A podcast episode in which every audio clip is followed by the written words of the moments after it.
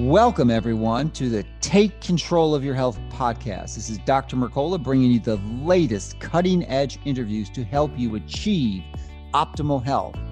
You can receive more information by subscribing to my free daily newsletter at Mercola.com. Because you won't find us on Google or Facebook, we respect your privacy and will continue to fight the Silicon Valley censorship. Thank you so much for listening. So let's get started with this week's latest program to help you and your family take control of your health.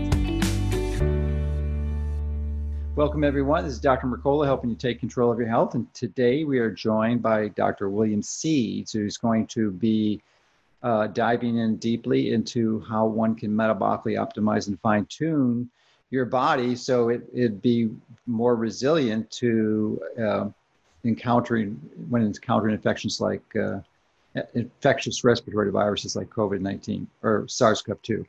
So welcome and thank you for joining us today. Thank you for having me. Appreciate being here. So you by training, you're a, surgeon, and I guess one of your active uh, node, uh, functions is that you uh, teach peptides in the A4M community. So maybe you can help us understand how a surgeon gets into this type of approach.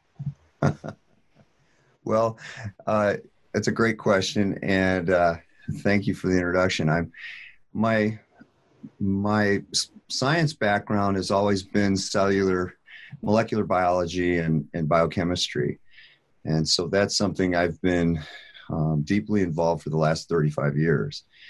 Uh, it it's parlayed into orthopedics in in my specialty because of tissue healing and you know optimizing cell efficiency and and the flexibility of the cell to improve tissue healing in what we do surgically. So it's always played an integral role in what we've tried to do to optimize uh, patient outcomes with with what we do. The the process of of peptides has has really been the the integral part of you know putting everything together uh, that has everything to do with um, molecular medicine and cell metabolism and understanding the cell and how it works because of you know, over 7,000 different peptides that are hormones, ligands, enzymes, receptors that that we utilize to improve the efficiency of the cell depending on what the problem is. And this is also parlayed into you know the use of uh, of nutrition and exercise and all the things that are important in understanding the cell and what we can do to make the environment what it needs to be to optimize any outcome. And so ketone esters absolutely play a significant role um, from us on the athletic side on the tissue healing side and and in just most importantly in the, the ramifications and utilization of using uh, ketone esters and what we could provide here in the short run for uh, a metabolic therapy that everybody could put take take part of in understanding the importance of these esters, uh, ketone esters, to help people in states of um, of injuries such as a viral infection like the uh, COVID uh, nineteen. Okay, well, before we go into ketone esters and other strategies to increase uh, blood ketone levels, uh, let's review some of the reasons why one might consider this as a valuable therapy. Uh, and so there's deep uh, molecular biological sciences that supports this strategy.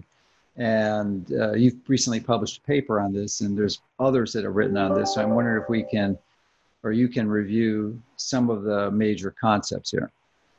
Sure. Um, so the the real focus that we're all looking for um, with with I think what everybody uh, relates in in all the papers that have that have come about to this point are we're looking to reestablish the the homeostasis of the cell, which is the basically the redox of the cell, and that is very important in, in con- controlling an inflammatory state like like this in, in COVID. And um, the the premise is behind what these esters do. They are these ketones do, and they, the ketones have the ability to give the cell an immediate energy source that doesn't utilize a lot of energy to use it and that can be utilized to increase the efficiency of the cell very quickly and to provide more as most most of your audience will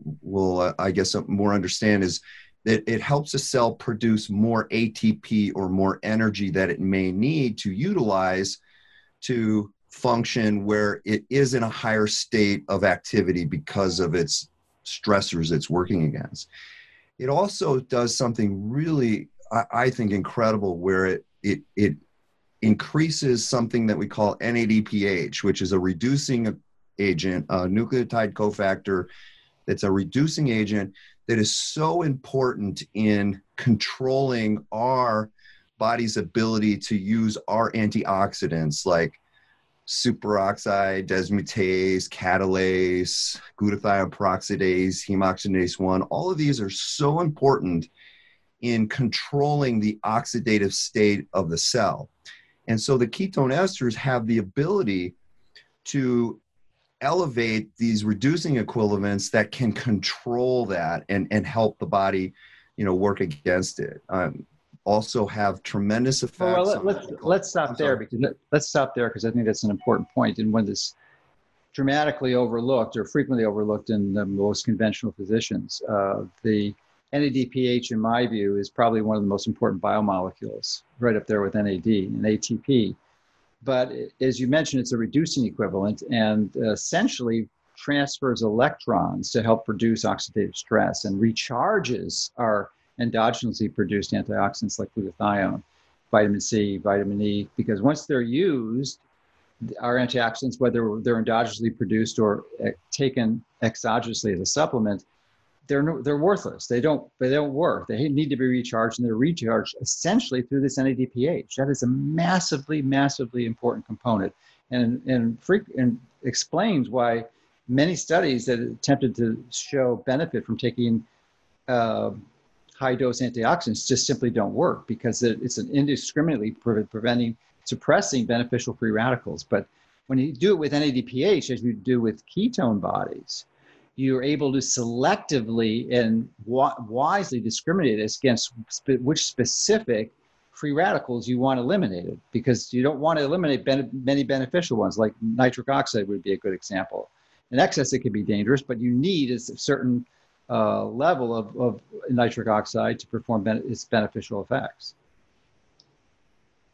Yeah i think you've hit a you know that that is the key to this is understanding you're benefiting your endogenous antioxidant system versus exogenously taking um, supplements that are potentially uh, reducing equivalents and your your your your cells are intelligent are inherently intelligent and understand how to utilize these ratios of NADP over NADH NADPH and NAD over NADH. It's it's giving the cell back the ability, as as I discussed earlier, in becoming efficient and flexible in utilizing so, something like uh, NADPH and that transfer of electrons is so critical because those electrons are constantly transferred because as those as you as you reduce glutathione peroxidase it goes out there and then it takes care of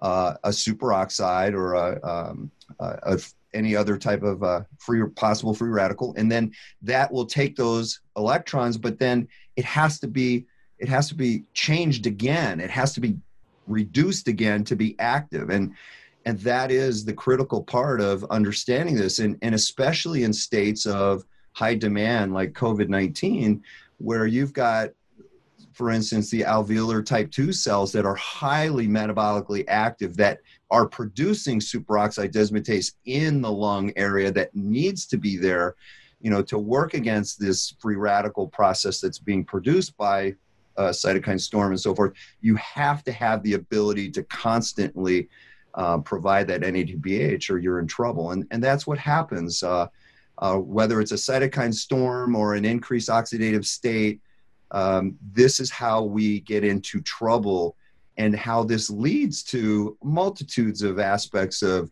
uh, not just metabolic diseases, but immune diseases and uh, and so forth. So uh, I think you're absolutely correct, and that's that's a I think that's what our our paper really brings to light the importance of uh, this work that's been done for for many many years in realizing the capability of a of a again a uh, an energy source that's available to everyone uh, to to utilize in in this fashion.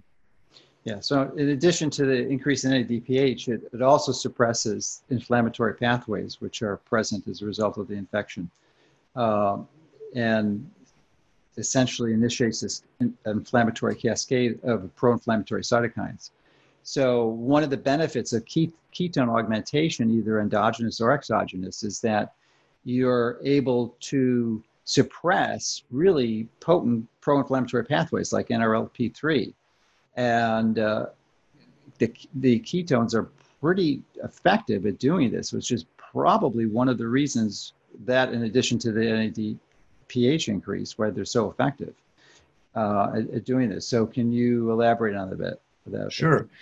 It, uh, so, that that process you just described is talking about what the inflammasome is, and the inflammasome is is very active in it's a it, the NLRP3 um, process is all about activation of the inflammasome that is the key to where what something is called um, nuclear kappa beta. It's nuclear factor kappa B. It's yeah. a transcription factor in the nucleus that starts the production of like your interleukin 1 betas, your interleukin 6, your tumor necrosis factor alpha, uh, all of these pro inflammatory cytokines that are turned on and start leading to this production, this overproduction of the innate part of the immune system that is the pro-inflammatory state. And the the ketone esters, what they're able to do is uh, through a process of because because we're also besides the NADPH, we're also elevating the amount of NAD that the cell has, in particular to upregulate the SIRT genes. And in within the SIRT genes, these are longevity genes, but that are also very important in deacetylating the inflammasome. And that is a vital part of controlling, directly controlling inflammation uh, based on an upregulation in the innate immune system. And this certain this this upregulation of the SIRT gene, in particular SIRT3, SIRT3 will activate uh, will deacetylate the inflammasome and will shut down this, these all these pro-inflammatory cytokines.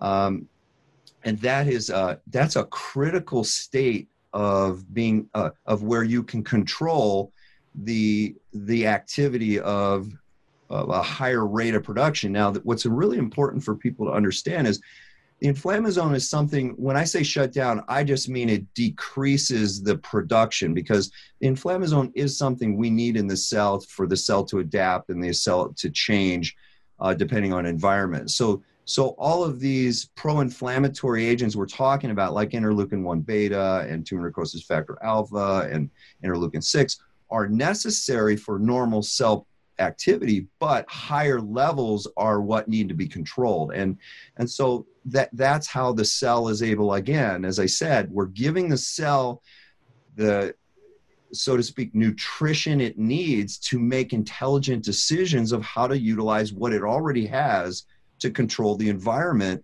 uh, when the the cell is getting out of its homeostatic pattern. And that's exactly what's happening. Yeah. So you mentioned the sirtuin proteins, and they uh, are clearly beneficial, but they don't work unless they have fuel. And the fuel they need is NAD. Uh, so the ketones can contribute to increasing NAD levels, which would give them the fuel to work. Uh, and you mentioned SIRT3, but there's also SIRT1 and 2, which tend to be activated by uh, m- many other beneficial nutrients that we take uh, in our diet, some of them natural, things like resveratrol, which uh, Sinclair did a lot of work on activated SIRT1, but SIRT1 is useless unless NAD is up, just like mentioned earlier. And then SIRT2 uh, is interesting in that it's activated by a, a polyphenol flavonoid called quercetin, which I believe is a superior alternative to hydroxychloroquine because not only does it act like a, a zinc ionophore to help uh, increase the zinc inside the cell, but it also activates SIRT2. And if you get enough NAD level, that's going to have beneficial effects on the inflammasome. So I'm wondering if you've uh, looked at using quercetin or resveratrol, pterostilbene to activate these SIRTs in addition to the ketones.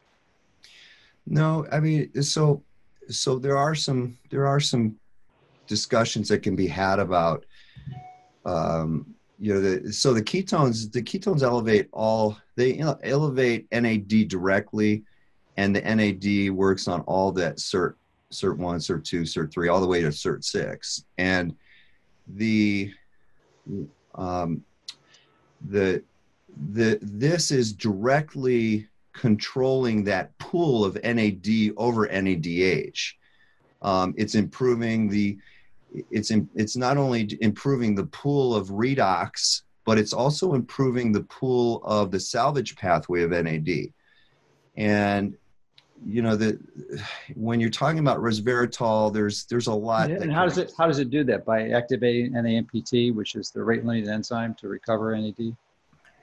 So so that the the the NAD NA nicotinamide uh, uh, phosphoribosyl transferase that you're talking about the uh, the enzyme that is the rate limiting step of the salvage pathway for NAD.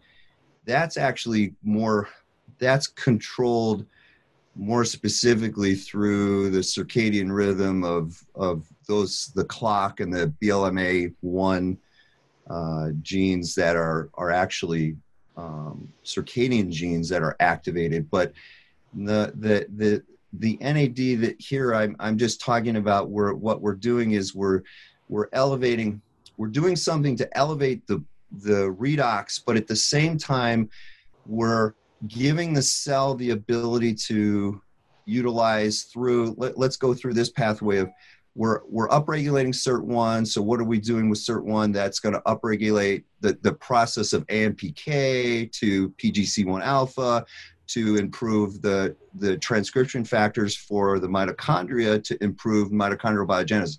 Mitochondrial biogenesis, once that process starts, it starts activating and increases the salvage pathway at the same time because it needs because it's you're you're you're necessitating a, a demand for NAD. So it's kind of like using a, a scenario of where how metformin does some things to trick the cytochrome 1 into thinking it doesn't have enough energy and then it has to upregulate that part of the oxidative phosphorylation uh, process to to make more ATP. It's kind of that same concept, but it's doing it as a demand concept in in uh, in in changing that. So so you get a lot of these things working together that make all the sense in the world uh, where and you're not doing anything to sacrifice energy to do that. Okay. So now that we discussed some of the science um, i think it might be wise to dive into how you're applying this because there's a number of ways that you can increase uh, ketones in your body. I think uh, certainly endogenously is probably the wisest strategy and it would seem that that would also augment any uh, supplemental ketone administration that you're having, either through salts or esters. So I'm wondering if you can describe the process that you're doing now. Sure. So so I like I like using exogenous ketones because I can get an immediate change in ketone and ketosis depending on the amount of ketones that I use in getting that millimole amount of ketone ester that we wish. And in particular, let's say we use a 10 mLs of a ketone ester. No, 10 how many, of the of any of the ketone ester available today is no excuse me there's there's a wide variety of ketone ester concentration so maybe yeah, but there's only there's only but there's only one on the market right now that is there's only two and they have the same they're the same makeup of uh, of, no, that's not true. A KetoneAid has, I think, at least three different concentrations. So well, it, okay. So it, I'm sorry. It depends on the ketone ester that the so the pure ketone ester, the the one three uh, butanediol uh, beta hydroxybutyrate is is like the classic ketone ester. Okay, yeah, and that's going to be about that. Typically, will come in um, the one the one that you're talking about it, with KetoneAid is it'll come in about if you it typically comes at about 25 grams to a 30 gram type of right. um, container. They have, they have, far lower concentrations, which are much easier to consume and less tasting like jet fuel. yeah. So so you can so there are different ways to augment that for for sure to to lessen the amount of uh, of that activity. But but what we do is we take small amounts of that. Uh, so how many how many grams of the ester are you using? Is, is about usually about five grams. That's a small amount. Yeah, that's all you need is five grams to to elevate your endogenous production of almost one millimole of uh, of, of ketosis. So with most people, you can give them five grams and you'll get them up to a millimole. You'll you'll get them up to yeah with five grams absolutely, um, and you can. So that's where if you're giving like and this is this is done by blood blood measurement, right? Yes, sir. Okay. Yeah, yeah, and you can if you utilize let's say 25 grams, um, you'll get that to three to five, anywhere from three to five millimoles of, uh, of ketone esters that'll be around for about three to four hours. So we've kind of found, we, we believe that that range anywhere above one millimole is going to be effective initially in the, the amount of ketosis we need to see those changes of exactly what we talked about uh, NADPH, the NAD, um, the inflammasome action. Now, when in our in our treatment of of people that are in directly in a COVID situation where they're where we're trying to treat um, respiratory problems and, and and issues of where we want a higher millimole concentration, we're going to use the 25 milligrams, almost uh, 25 milligrams, to get that three to five uh, millimole. So these are these are people in the hospital or getting ready to be hospitalized. Yeah, these are people that are having respiratory issues initially before they're being hospitalized, where will utilize the, the ketone to change their respiratory status, improve their forced vital capacity, to improve that. What, what we're really, what we're truly working on is relieving that bronchial constriction uh, and, and working on changing that calcium balance uh, of that excitation coupling that's happening around that with the muscle around the bronchioles. And that's why the ketone esters are, have been so effective for us because we get a very very quick improvement in that bronchial uh, dilatation that that we're looking for to to help with just the respiratory part initially, uh, and that's been that's been absolutely a a wonderful tool for us as physicians to to be able to utilize early on you know where people are feeling that chest tightness and having some early respiratory changes um, we we've done that. Now we've done it also on the back end of covid where people have been treated that have still have respiratory issues and still have fatigue issues where this this ketone ester has been a tremendous benefit as a utilization in improving you know what we've just talked about giving them that energy source um, for those issues that get people into the the fatigue side of it but also um, with the uh, the breathing aspects of uh, of the uh, bronchial constriction issues. So I'm wondering how many people you've uh, used the ketone esters with who were symptomatic with uh, SARS-CoV-2. So I, I, Dr. Mercola, I've been very fortunate because of my uh, my cert, my groups that I've that I work with in my my peptide society, my SSRP society. I work with hundreds, if not thousands, of doctors here around the U.S. of where I've been helping and describing these protocols that we can use for our in, these purposes um, uh, early on treatment. And so I've been consulting with people not just here in the U.S. but everywhere, all over the world, and utilizing esters to help them early on with uh, treating this as a um, not let, let's say not even when they're in the covid process i've even gone as far as having people utilize these as a prophylactic measure in working on improving the modulation of their immune system and to be more prepared if this happens. And and so that I, I believe I've had a very good experience with working with many many physicians. And and I'm sure as you've you're you've probably had um, some possibly some videos sent to you from KetoneAid that have showed you some of these things that we've been able to do with uh, with patients of changing their respiratory status uh, within uh, within minutes of you know 15 to 20 minutes of changing their status of where they were ha- it, it, it had signi- not significant but definite changes you could see on video of where they were having issues with uh, with their breathing that were improved yeah it's it's it's one of three interventions that i convinced have pretty dramatic and nearly immediate benefit. One is the ketone esters, second would be molecular hydrogen, and the third would be nebulized hydrogen peroxide, which uh, every one of those are close to miraculous when they're, and, if, and I don't know that any clinician personally who's been able to incorporate all three, but there's no reason why they couldn't be because there'd probably be a, likely be a very powerful synergy between all, all three of them. So, um, let, us get into details though, been focusing on the ketone esters because there are a number of ways to increase ketones. Um, I'm a fan of doing it metabolically and naturally without any supplements. Not that I'm opposed to supplemental ketones. And in the case where someone's acutely ill and you don't have, have have the luxury of having two three, four weeks to metabolically adapt and be able to generate them endogenously, you, you can do that with ketones, esters, as you mentioned earlier. But I think if you can do it naturally, it might be a wiser strategy, especially if you're interested in longevity. And uh, I personally follow a cyclical ketogenic diet, which I think is almost optimal for nearly everyone.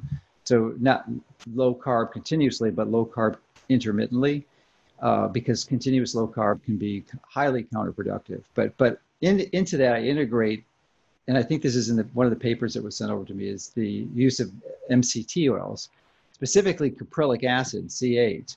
And I take a lot of it. I take sometimes either six or seven ounces a day. And uh, if I'm if I'm on a low carb day, I, my ketones will typically go between three and four, with no ketone esters. And I'm not fasting. I'm eating three four thousand calories a day. They're usually about three point thirty five hundred to four thousand calories. So it's pretty dramatic what you can do with simple metabolic uh, interventions without the use of supplemental ketones. Yeah, I so I uh, I have no I have no disagreement with uh, with a metabolic approach with a ketogenic type of diet. I only when I do utilize it, I have people cycle through it. I don't have them on it long term yeah. just just because of the acidic issues and and what I know it can potentially do unless you're addressing the base aspects of of a ketogenic diet, you're going to have issues down the road with uh, washing out alkali out of the bone, and and you're going to have some electrolyte issues. Um, but the I really like your your idea on your middle chain uh, fatty acids. Um, uh, they are they're absolutely a, I think a, a, wonderful utilization of a substrate that most people don't know about, and and I think that is brilliant um, bringing yeah. that up. Well, we need we need fat in our diet, and it, to yeah. me, it seems the most benign fat you can possibly have, because uh, there's so many dangers. You can go pick the wrong fats. Obviously, processed vegetable oils are just a disaster, probably worse than having high amounts of sugar. But even if you take healthy oils, you're going to get too much omega six. That's going to be metabolic catastrophic too. Yeah. So you know, it, it, you have to be really careful. and the, the, nice thing about the MCTs is they're they're they're saturated fats. They're very small small chains. Usually, if it's caprylic acid, it's only eight carbons. Uh, but it seems to be essential, essentially inert and almost just a pure form of energy. Well, it's interesting you bring this up because there's there actually is some research that's coming out now looking at the some of the science that had looked at uh, epilepsy and and the mm-hmm. aspects of how ketones potentially were the source of possibly um, affecting that that that threshold and it looks like it may be more focused on the middle chain fatty acids and and that's some real interesting research that that uh, that I think is um, relevant and, continuing to follow. Uh, I think you make a really good point. What I like what you're saying is that you know people when they think of like coconut oil they think that's all middle chain fatty acids but you're specifically talking about the the the C8 and possibly C10 but I like the C8 as far as that is the most metabolically active uh, fatty acid chain middle chain fatty acid that you can utilize and um, yeah. the only other thing I would say is you know you it's harder the only thing you got to get around unless you have some tips on this um, is the issue of the gastric distress and people having to build up slowly with this because you're taking high levels. I if I gave that to somebody t- tomorrow, they would be you know where they'd be. Yeah. But you you got to work people into that, and I but I think it's possible. I I do that all oh, the yeah. time, and I think you I think that's a this is wonderful that you bring this up. Yeah, you're you bring up a very valid point, and I myself experienced disaster pants when I sought to increase the dose too quickly. You've got to start slowly. And for some people, it's a teaspoon, one yes. teaspoon. I'm taking it up to 14 tablespoons a day. Yes. But I, I've done, I've increased to that dose over years. So, you know, my body's adapted to it. But you're right. You will get a massive loose stool, it's almost immediate. It's like a purge. It's like a, a lax, a, a massive laxative.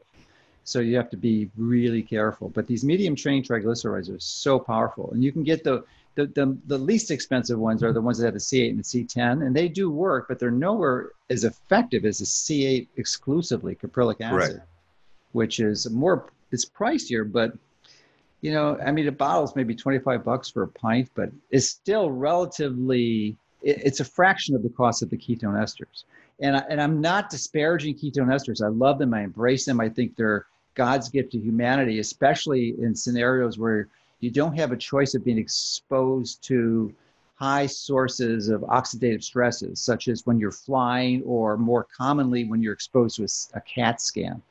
And I mean, the ionizing radiation damage caused from that is, is, is so dramatic. And these ketone esters can mitigate a vast majority, probably somewhere between 75 and 90% of it if you take them wisely. So yeah, they're, they're, there's something that I believe that should be in everyone's toolkit. Well, we actually we actually have data on that that that is going to be published.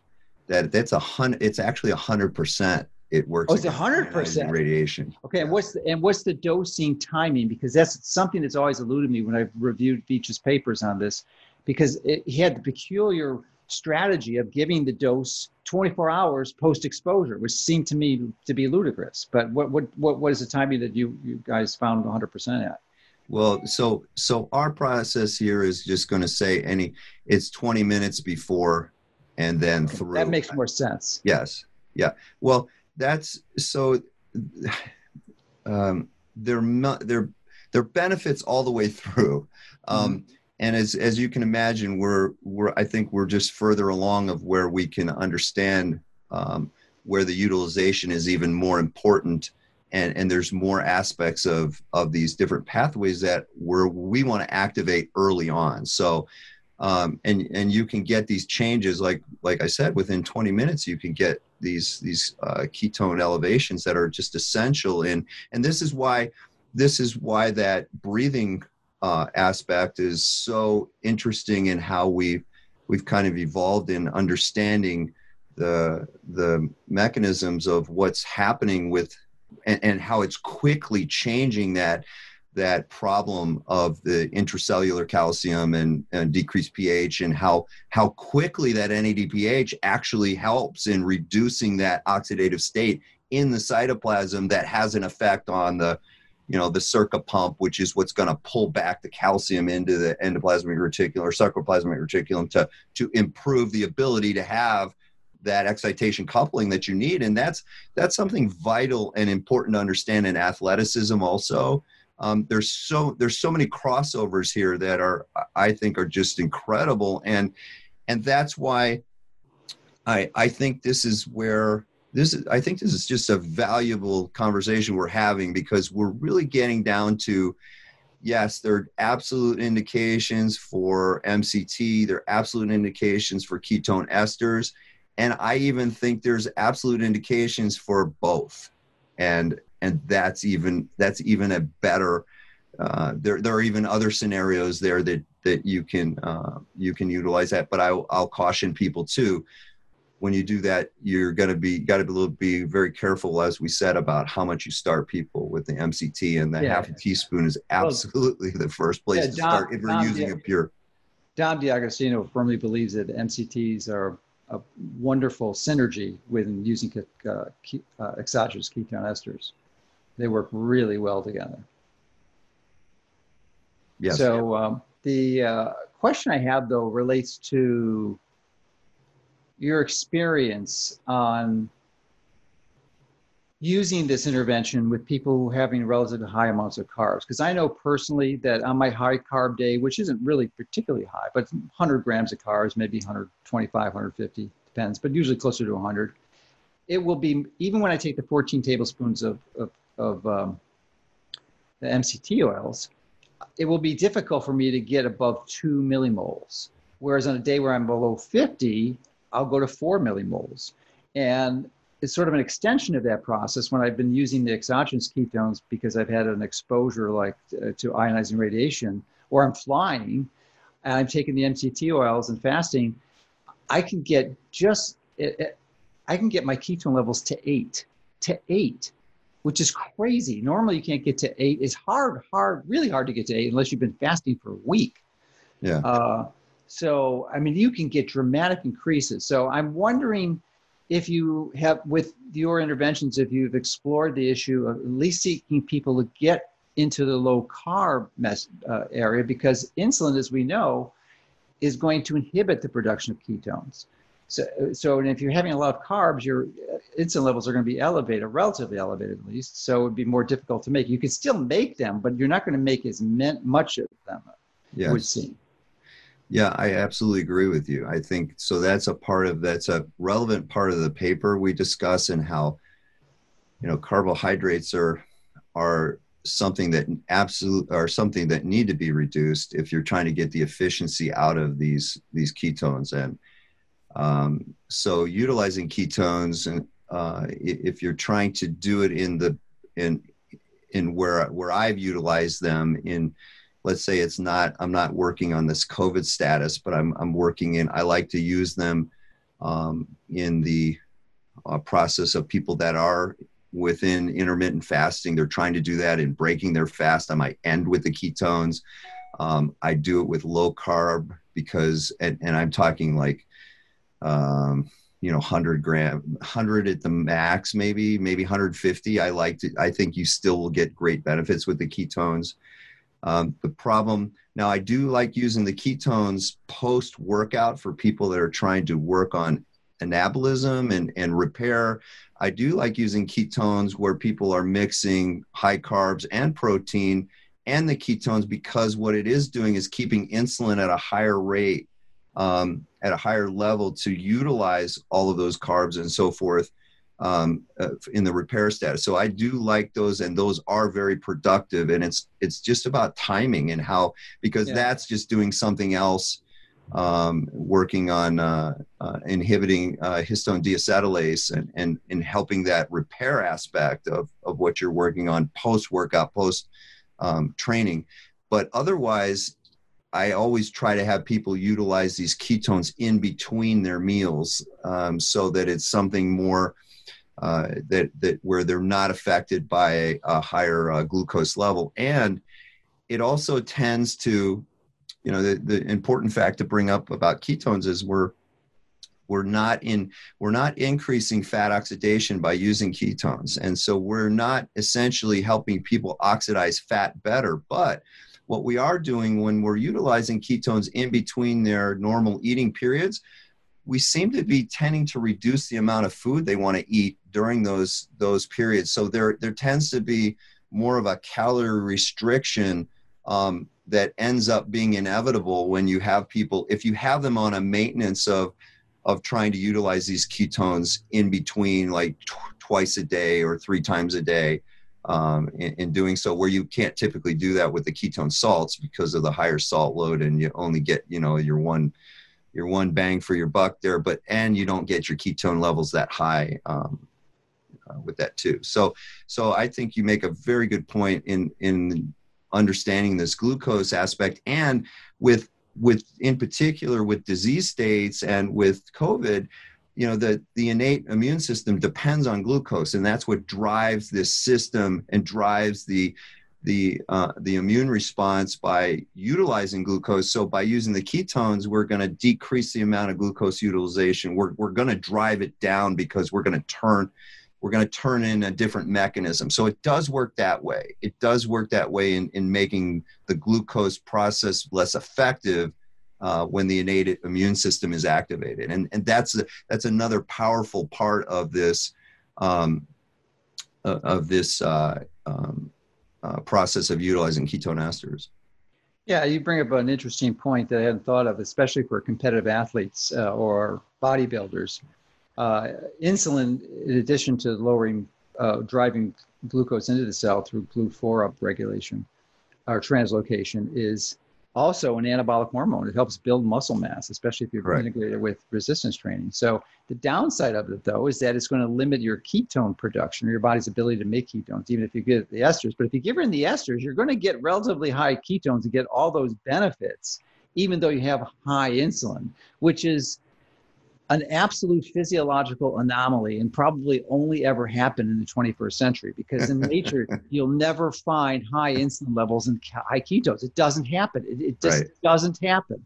Right. Now you can really uh, game the system and, and almost all and i think as we're doing this interview the tour de france is going on if i'm not mistaken. And i believe almost all the tour de france athletes are uh, u- integra- using ketone esters it's, Absolutely. You, you cannot compete at that level not using these esters. It's the sort of this, the, the state of the art at this point. So it's an interesting strategy, especially if you're a seriously competitive athlete. Absolutely. You're, it, it's, um, it's changed the game of athleticism. Uh, and it's, uh, and there's a lot more to come with that. Yeah. Yeah. So are you doing any work with that now And and uh, yes. Competitive athletics? Absolutely yeah. Um and it's uh it's interesting. I mean i'm i so i it i think people so so there's there's there's different there's athleticism where um where the anabolic state is very important or the the uh the the where it's more you know it's less anaerobic it's anaerobic more less aerobic and then there's their aerobic sport. And what i would like to make the, the the statement here today is that i find ketone esters not just in the aerobic aspects of where you're you're you're doing certain things to mitigate the utilization of glucose and to keep glucose around longer um, uh, with the ability to produce more glycogen while you're using ketone esters there's also a great place for this in uh, on the strength side too, um, because there is a, it's a combination, and almost like considering the HIIT type of activity. And uh, I found that these, you know, working within these strategies, and just like you said, and understanding, you know, when when people are training at these levels, the what what no one realizes it's it it's their post recovery it's their repair to go back and do that again that is so vital and mm-hmm. important in preparing these athletes. That's where you change the game. That's where you make you you make that next day a totally different day for that athlete. And and that's where i find the power of these things tremendous. Yeah i'm curious if you've integrated some of the other strategies i mentioned earlier especially in the treatment of of the uh, SARS-CoV-2, things like the molecular hydrogen and the nebulized peroxide? Well, eh, so I I, I absolutely know what you're discussing, and um, from my aspect, I, I'm like the peptide expert. So I I'm looking. I'm more on the TA1, thymosin alpha 1, and the VIP, vasoactive intestinal peptide, because those are so we have we have some great clinical ICU data that's shown that you know decreased mortality with both of those peptides and their utilization. So that's kind of been my forte in working on modulating the immune system and, and what we've done, and it's been very effective. But I I agree with you on on what you said. I'm very familiar with it, and it's just another way. Uh, it's another tool in the toolbox for all of us to have uh, if we understand how to work with the the uh, aspects of what, how powerful antioxidants can be, and in particular the nebulized aspect of the uh, hydrogen peroxide, which you're talking about, which is so important in the lungs when these people are in this state because they need to have that active that that immediate oxidative uh, aspect of, of dealing with those free radicals. And and so there are other you know with the we do some of those things through our utilization of peptides by preparing the body but also letting the body do that also but i think all those strategies together are very strong well the nice thing about the other two as opposed to the peptides is that they're readily available and they're almost free i mean peroxide uh, I'm assuming you have the nebulizer the amount of money you're going to pay for nebulizing the peroxide is less than one penny. Uh, and the molecular hydrogen isn't much more. You know, a, few tablets. I mean, it's well under a dollar, maybe fifty cents. So, uh, and it's they're pretty available. So, uh, easy to use, virtually no side effects. Uh, so, you know, it's it's a real tragedy in my view that these interventions and uh, exposure to understanding the education of these interventions is being censored and limited because they're so powerful and profoundly effective. And they could radically change the name of the game, uh, at least in treatment of acute infections. I think there's other strategies such as becoming metabolically flexible and optimizing your vitamin D levels, which are even uh, more foundational and preventive and prophylactic. That uh, if you've integrated these beforehand, your resilience and your ability to uh, resist becoming symptomatic with this infection is radically increasing, in which case you don't need these. You know, and I think it's these from my view, and I'm wondering what you're recommending. It sounds like you might be a little more aggressive than I I would be inclined to agree with, but you know, I don't think that these interventions, other than molecular hydrogen, which is generally beneficial, I take it pretty much every day. Uh, but I I, w- I don't do nebulized hydrogen. I don't do exogenous ketones. I do it endogenously through my know, intermittent fasting and use of MCT oils. So uh, I think these interventions need to be reserved for them. Although you could make an argument if someone's unwilling to commit to a cyclical ketogenic diet where they're able to generate endogenous ketones for whatever reason, they just choose not to. And I think it's an unwise decision, but they choose not to. And then, and if they can afford it, then ketone esters, I think you could justify it, that it would make sense, but I, I don't know that it's optimal. Sure. Well, so we're kind of hitting on the same thing, but at different times, at different points of of how we look at it. Um, number one, I will say I I took a tremendous amount of heat on on another basic tool of just using um, uh, baking soda or like Alka-Seltzer Gold to help in treating this um, the, the these issues that happen with the the increased acidic aspects of of what happens with the um, inflamed state, but more more so getting down to the molecular level. What happens is you get these uh, peroxynitrites that are the things that do travel. They're the real free radicals that are are having a, a great effect because they have a half life and they travel. And bicarb immediately neutralizes that immediately. And so I had tremendous. Uh, oh, wait, wait. Are, are you saying bicarb reduces the levels of peroxynitrites? It, it neutralizes it immediately, yes. Wow, that is extraordinary because it is the, the probably the, the uh, free radical that's most responsible for damage from EMF. And I'm wondering what Correct. literature you have to support that. That because that I've never heard that before. That is amazing. Yes, yes, that's well. It's um, it's why it's been, you know, it was one of these initial and initially it was one of those easier things that everybody had it in their cupboard and it was something that i could get a message to somebody to say look they're stuck in their house they've got these issues starting and i say just let's let's build your bicarb level up really slowly with like we do in athletes with you know we'll go through this process of because again gastric distress can be an issue with just pure baking mm-hmm. soda it typically isn't with like alka-seltzer gold just because it's it's buffered but um, but yes, I, I've. Uh, so what's your what's your protocol for uh, for increasing the, the bicarb? So I, I like if, if it's if if you can get the Alka Seltzer Gold, but it seems like since we started all this now, you can't even get it on Amazon. But um, it, I think they've caught up with being able to produce it. But the, I like people taking the uh, the the Alka Seltzer Gold it has to be that specifically. Doesn't have the aspirin in it, and I'll have people take just to just to build up their bicarb level. I'll have them take two tabs in the morning, um, two tabs in the middle of the day, and two tabs at night, and that's just a that's just the beginning. Um, and I'll have them do that for about three days uh, to a week, and then I just have them go down to just doing two tabs a day, uh, and then that that's just kind of been an easy prophylaxis, and we utilize that also uh, we'll utilize bicarb in many other aspects, I'm sure, as you know, in, in immune diseases and so forth. It just depends on what, what we're doing. Well, it's, a, it's a useful strategy. I personally not really fond of sodium bicarb. I like uh, potassium bicarb better. Yes. Tastes terrible, but if you can, I integrate it into my smoothies and then I take a big dose at night in a huge capsule that I create, which must be about, I don't know, two, two grams or so. Uh, at least a gram and a half. So I, I'm a it, it actually helps quite a bit for uh, people with kidney problems too, and reduces the risk of, of kidney stones. So it's a powerful treatment. Absolutely, and and in fact, we could take that a step further and talking about how bicarb and ketone ester together. Ah, make, what? Uh, tell us about that. I hadn't heard that one.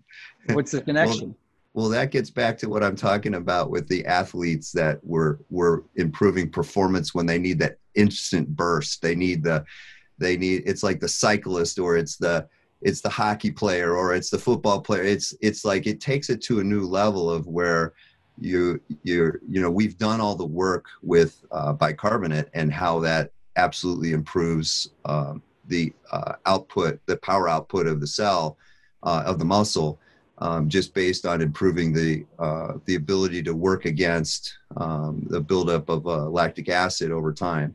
You know, it's just improving their ability to perform longer. And when you combine ketones and uh, and bicarbonate, you've just you've just all of a sudden changed the playing field, and and that's that's the um, you know. It, I, I'm curious because it would it was traditionally thought that lactic acid, which is a metabolic byproduct of heavy exercise, uh, is detrimental. But as we evolved in our understanding of science, we came to realize that is a really important biomolecule, and actually, Absolutely. many people are taking lactic acid as a supplement. So I'm wondering, it would seem that if you had large amounts of bicarb, you might in some way inhibit or impair the, the activity of lactic acid. No, you're still getting the signaling of that process. You're you're still you're not affecting what the lactic acid is important in the brain. It's important mm-hmm. it, it because it it's what's going to improve the increase in insulin for you also. I mean, this is this is what the key here is is understanding that you're not changing signaling. All you're doing is controlling the pH of the cell because you're still making you're still making it. Okay. okay. And, and so the signaling is utmost importance of of improving that insulin to improve that utilization of glucose. So it's it's just a really amazing circle. In if you understand these pathways, you've got some just tremendous tools that are um, that are are WADA approved. Are you know there's no there's no stipulations and, against and any of those this Those who don't know that WADA is World Anti-Doping Association, which is the regulatory body for supervising athletes to make sure they're not cheating. Thank you. Yes. Um, so what type of dose, if you, I mean, if you're assuming you're not using the Alka-Seltzer Gold, would you recommend? How many grams of the bicarb per day? Right. So if you're using, so that's tougher. Um, so I just go by milliequivalents and, okay. um, and if you're just using baking soda by itself, I'll have people start with a half a teaspoon and I'll have them do, I'll have them load up a half a teaspoon uh, about every three hours, and I'll have them do like six doses, and I'll have them do that for a few days, and then I have them go to a full a full teaspoon, and I'll have them do it three times a day, and then I'll do that teaspoon like that three times a day for a few weeks, and that'll that'll abs- that'll get them um, that'll get the bicarb level. You know, the it'll get their it'll get the pH where where we're we're in a place of you know we're not we're not going to change, so to speak, the, the chemistry, but we're giving bicarb there that's going to challenge the the uh, ionic change of um, you know the the hydrogen ions that are going to be produced. It's it's going to be able to challenge that instead of going into the muscle and taking glutamine and then to the liver to produce ammonia you know to balance out the ph. It, we're not going to need to do that. And and so we're preserving muscle. We're preserving bone um, and i think that's the key to um, you know i'm sure as you let, let me take this a step further if i if i can. I'm really a, a tremendous believer in the uh, and, and the research is there of understanding that you know the diets today are just set up to destroy that acid based metabolism. And over time what i just described is what's happening. You get a slow leak of, of loss of amino acid from the from the muscle. It's we've studied it based on nitrogen that's that's been produced in the urine and and the kidney has to make up for this acid buildup because of the the protein buildup. Um, it has to deal with it by taking uh, um, uh, amino acids from muscle or alkali from bone. So we've you've got this strategy of utilizing bicarb that that it changes that. It stops osteopenia. It stops uh, um, sarcopenia. And on top of it, it's got these other aspects of improving cell metabolism. It's it, and like you said, it's another thing that's pennies on the dollar, right? Yeah, we love the inexpensive, simple, safe, virtually no side effect treatments. Those are the best type. That's the one I really seek to understand. And I really appreciate your insights on this because I I've known about the use of bicarb, but never never fully and more deeply appreciated its value. So I think it's going to be something I'm more widely promoting now. So let's get back to the ketones. Uh, well, actually, before we go to the ketones, I want this measure of it has to do with testing. So I'm wondering with the alkali, would, when you came to your conclusions, if you were measuring uh, serum bicarb or arterial uh, urine, just urine, urine, urine, yeah. Urine. Really? Yes, yeah. You can raise the pH in your urine. It's easy test. It's an easy test to do. You you know you you if you find out if you use those urine strips, you got to uh-huh. use you got to make sure you're using the right ones. Um, I can't remember the name. There's an there's one that's easily obtainable. Um, you're going to see most people's urine pHs are lower, you know, six, five, six, sure. maybe six, whatever. I just try to get them above seven. That's all I'm trying to do is okay. get them. So just, just urinary pH. yes. It. Yes. Okay. It's easy so for them to follow. It's just simple. And you can do it with litmus paper too. Yes. That's a simple way to do it. Yes. Okay. Well, yes. that's, that's, that's golden. So let's get to the testing of the ketones. So there's a wide variety of number of them. You can use urines, which I'm sure you're not recommending. I think we talked about earlier about using the blood, but even using the blood, there's about at least three or four different strategies to use. I'm wondering which one you're using. And, and then finally, uh, if you looked at the breath acetone, the new measurements like, uh, um, I forgot the new one on it now. I use it every night. Or eh, I'll, I'll, I'll remember what it is, but it's, um, I'll look it up. So, but let's talk about the blood ketones first. How, how you're measuring them? Yeah. So I, I've kind of gotten to to to to give you where I'm at now. I just knowing relative to how much ketone that I'm going to give to a patient. If it's a male, I'm using 10 ml. If it's a female, I'm using 5 mLs because I used to see that that was the variance in how I would get to my one millimole level. I don't use the blood testing anymore. I, will have them do it if they're curious about it, but I, I've totally I've gotten away from that over the last few years where I don't even I don't even look at that anymore because I know I kind of have a pretty good idea of what I was able to look at through hundreds and hundreds and hundreds and hundreds of people of what the values were. And that that's what that's what tends to be um, you know the, those uh, equivalent values. So uh, the the blood ketone testing is a very simple thing at the same time with your blood glucose. So um, there was I really didn't have any issues with that, and I'd have them do it. Um, I'd have them do it 30 minutes after the use of the ketone, and I'd have also have them do it three hours after the use of the ketone, just to see if I was getting that three-hour time window or more. And um, three hours always seemed to be. I had no problem keeping them at one millimole or at three to five, depending on the amount. You know, like I said, if I was using 25 grams. Interesting. I, am not sure that a lot of people would agree with that, though, because blood measurements seem to be the the gold standard in, in doing that.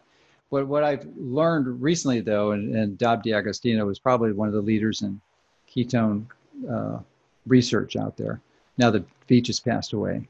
Um, but he is uh, particularly fond of uh, uh the new instrument, which I couldn't recall earlier, which is BioSense. I was thinking of BreathSense, but it's BioSense, which is a little device that you can hold in the palm of your hand, and it measures breath ketones or breath acetone, uh, right. uh, which is one of the one breakdown. of the ketones. Yeah, it's a yep. breakdown product, but it's you know you got beta hydroxybutyrate, acetone, and acetoacetate. Uh, the uh, it's completely different than Ketonix, which I've had probably three or four of those, and which is relatively inaccurate. The BioSense is pretty cool. I mean, it's it's really easy to use. There's no sticking. That's a little pricey. It's a few hundred dollars, uh, but once you have it, you could basically test your your ketones unlimited, and it's and it correlates really well because it gives you a number from zero to forty. Zero means you're not really making any ketones, and forty would be the high limit and uh, it's actually translated as it's like 10 times higher than your ketone level. So if you had a, a number of 39, it would be your level would be about 3.9. And it does it doesn't go over 40, but it'll just it'll say high when it's over 40. So that you've rung the bell if you hit get the high. So I've done that a few times, but not many. Uh, that's a that's a difficult number to achieve, but uh, it's a pretty interesting tool. You might be interested in playing around with it, but I like it, especially if you're serious about this. I think it's pretty helpful. Uh, and the other thing is, to, I wonder if you played with is the CGMs or continuous glucose monitoring systems. You know, I find those fascinating, and I I have not. I would, I think they could be very useful tools. Yeah, there's an interesting company that's called NutriSense that I'm going to start playing. Yes uh, and they make it a lot easier. You don't need a prescription for it because I I did the Dexis Dexcoms five like three years ago where you had to be uh, as a physician it's not a problem but you had to have a physician's orders and they're three thousand dollars a year. But the NutriSense makes it a lot easier. It, you don't need a one year commitment. They mail you sensors for two weeks, and they, they integrate the count, nutritional counseling with it, which is fantastic, and and really teach you how to understand what happens when you eat foods. I'm going to start playing with it with a recommending for a number of close friends of mine because it's so hard to really get an eye concept or an idea of what's going on unless you can see it in real time. And this is yeah. pretty much real time. I and mean, you know exactly you ate that food and your blood sugar went through the roof and and there's so much information that's useful that you can get to help help uh, you change things so that you indeed are metabolically flexible. I agree 100% with you on that. Um, I've been intrigued with it. I just haven't had the opportunity to really work with it. Yeah, you might want to look at that NutriSense. I think it'd be something that's worthwhile. I'm sure they'd be willing to work with you and give you an opportunity to evaluate it. But I, I was intrigued with it. Uh, I learned about it from one of my friends, uh, Land, who's uh, had a similar good experience with it and was impressed with its work. So. All right. Any other items you'd like to enlighten us with today? no, I want to. I do want to say I, I think uh, you you serve the public uh, wonderfully with the things that you've done over the years. Uh, you're you're ahead of the curve with all the thing, all the information you bring to the public, and my hats off to you with really educating people about what's relevant and what they can do the next day that absolutely makes a difference in their lives. And I've I've been a subscriber of yours for a long time, so I I, uh, I admire you and I love the work you do. Well, thanks to you for that kind, unsolicited endorsement. Appreciate that. But you know, it's easy to do. I'm passionate about health. I love optimizing it. I love getting myself personally healthy, and that's one of the reasons why I started the newsletter was to share this with information with people because I I was treating patients at the time. I would see God a busy day, 25 patients in a day, and you know doesn't that you know a few thousand people in a year that's a that's significant but it's not millions of people. And, and millions and billions of people need this information. And and sadly the ability to communicate this information to others has been at least temporarily uh, uh, impaired because of censorship from google and most of the social media. But interestingly and i really haven't shared this publicly prior to this i'm i'm pretty confident that in the not too distant future we are going to have a decentralized internet, which means there is no way in the world that is physically possible to censor anything on the decentralized internet. And that is coming, folks. That is coming. So I'm in the process of working to establish our site in a decentralized platform, but not only ours, but encourage other people to do this so that information can be freely shared, that you can't suppress it. You don't have to read it or look at it, but to have the powers that be, you know, the major platforms that people receive information censored is to me a crime against humanity.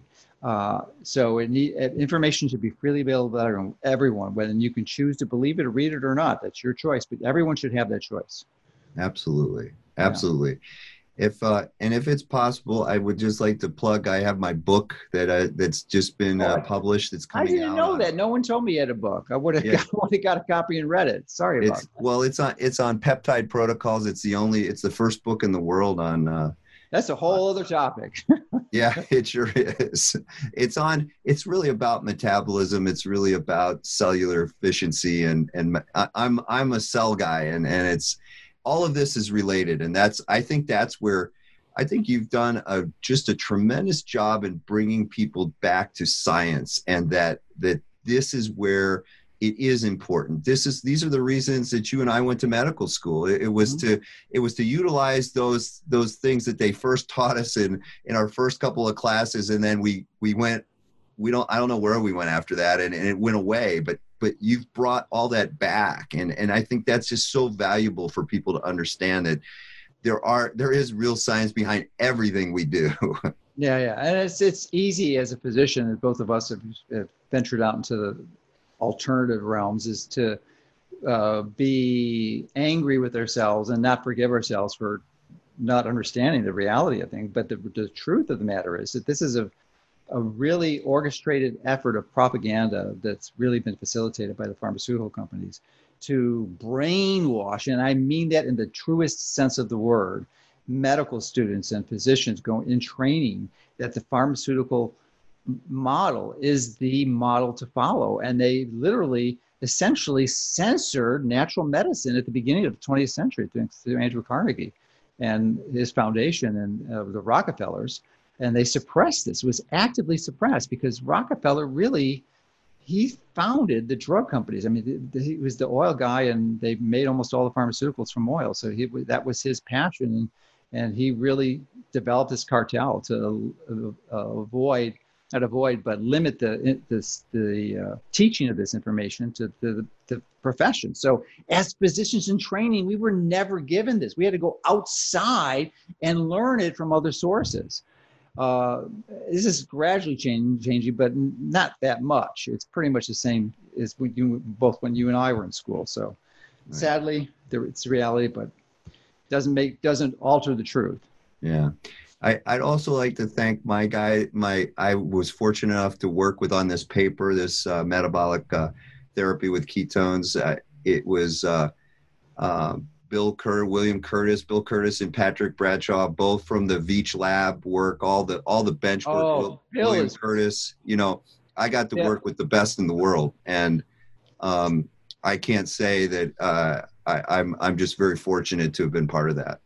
I couldn't agree more. I, uh, Bill has personally mentored me through very long phone calls, hour, two hour phone calls. He is just brilliant. And he's been a very serious inspiration to me because he really wasn't that bright when he first started this, but he, he was, he has Parkinson's disease and, and then sought uh, Dr. Veech's uh, assistance in this when he did with ketone esters. And he wound up being his assistant and really wrote most of his papers before he passed. I mean, he was the main guy, and he's still, and he's still, he's just brilliant. I mean, he he is the guy that helped me understand NADPH was being made by the ketone esters. I had no clue. It was a total, I couldn't understand why the ketone ester ketones would mitigate ionizing radiation, and he, and he, he helped walk me through the pathways and everything. He, Bill has been phenomenal. It's just really great. Yep. I, I can't say enough and agree with you more. All right. All right. Well, thanks. What's the name of your book? Uh, it's called uh, uh, Peptide Protocols Volume One. All right. Is it an academic textbook or is it something for the layperson? it, it is an academic book for doctors, but it's written also. The beginning of the book is actually, I think, well written for most everyone that they could read and get a concept of of kind of how I think medicine is is changing to more of a concept of understanding, you know, the process of all the things you talk about every day, basically. Well, good. All right. Well, thanks for sharing your wisdom with us and everything you're doing. Appreciate your help. All right. Great. Great to be part of it. Thank you.